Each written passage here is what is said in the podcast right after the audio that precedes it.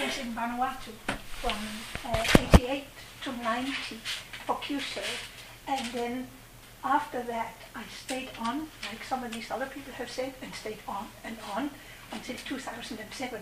So I was there for twenty years. Wow. In Vanuatu, but not uh, uh, well, uh, only as a C U S O cooperant at that time for two years. Yes. Now I was recruited from Toronto as a manager of a furniture factory, and furniture making and designing is my background.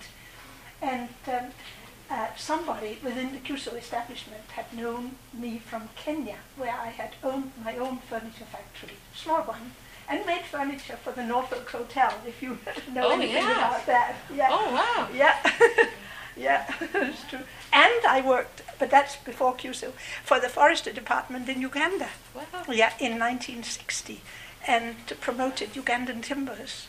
Yeah, so it's a long time ago. And anyway, for C U S O, I went out in eighty-eight, but um, when I was offered the job, um, I told them, you must find out whether they'll accept women, because it's no good if I go out to a furniture factory with fifteen to twenty Melanesian men, you know, black men, um, if they aren't willing to accept a woman.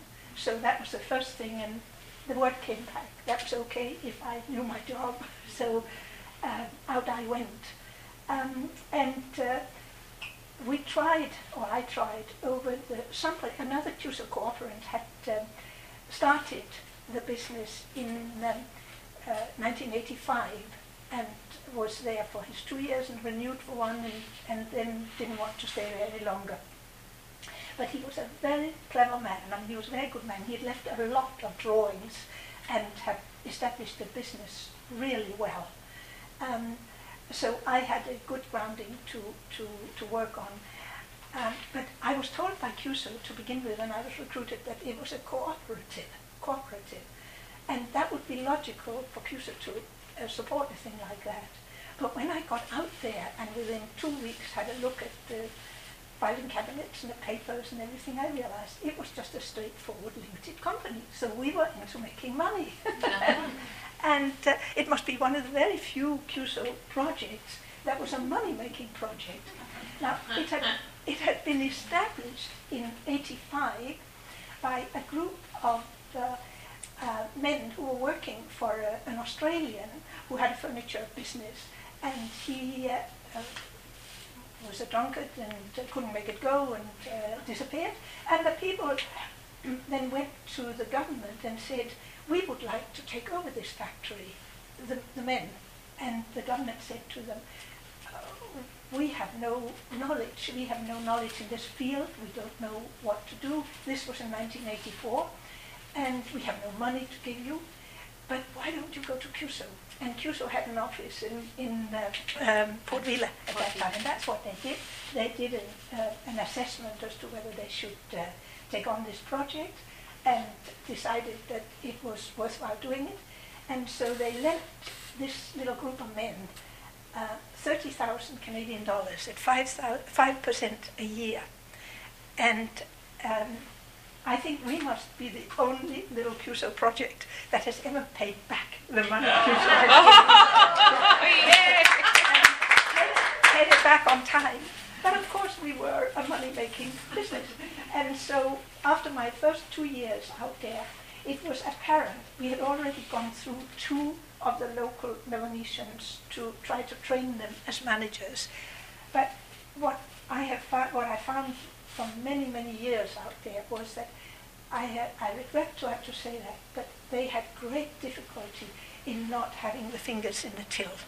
And whenever we um, tried to establish uh, a system whereby, you know, either they looked after the money or they tried to sell the furniture on other islands in uh, Vanuatu, the money didn't come back. Mm. They, it was just a, a, a, a sad business. But so we went through in all uh, four, four different uh, uh, Melanesians. I mean, you may say, why did you stay so long?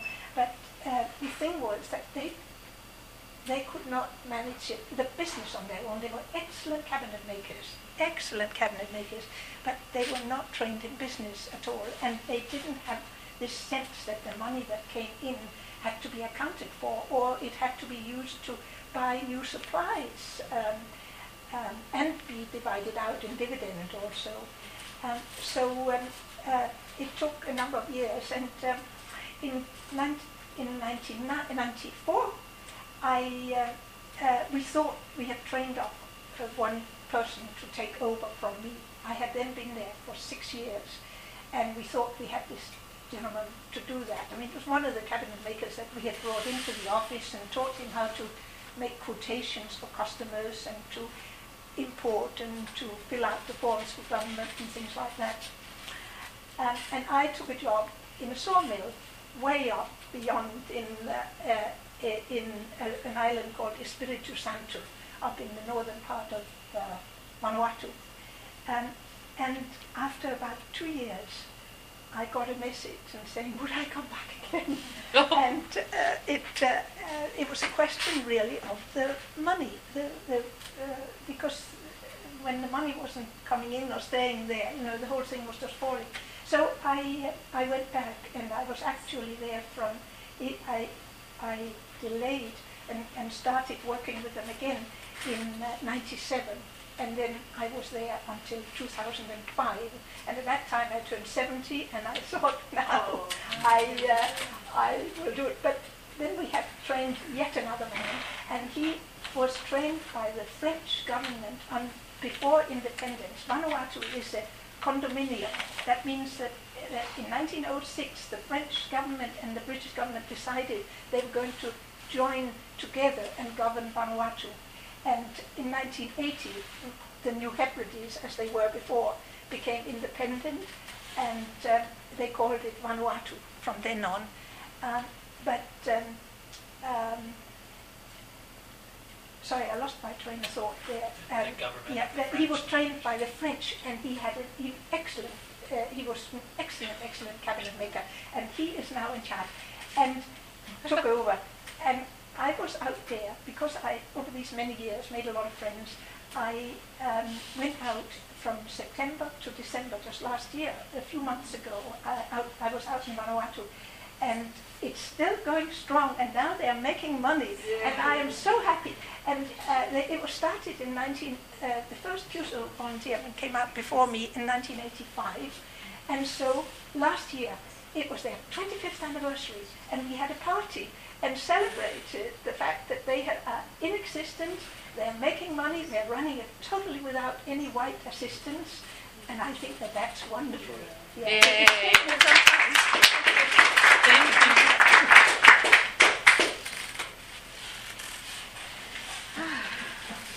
you. Anyone else? Did you get her picture? Wow. I know that there's lots of stories, and I've heard many, and I so appreciate hearing your stories and for you sharing them. Today, actually, um, the, there was a gentleman here that recognized you. Oh, really? Right. Rimano. Yes. Rimano. Oh, I see. Yes, his father was one of the pioneers, yes. And he said, I know that lady. So thank you all very, very much for joining us this evening. The fiftieth is in Ottawa, coming up in June. And I'll be back, and I'm looking for a committee of R Vs to help us, uh, and community volunteers. I'm looking at these guys, they stayed the whole time, um, to help us do these kinds of events where we uh, present the opportunities for C U S O and V S O here.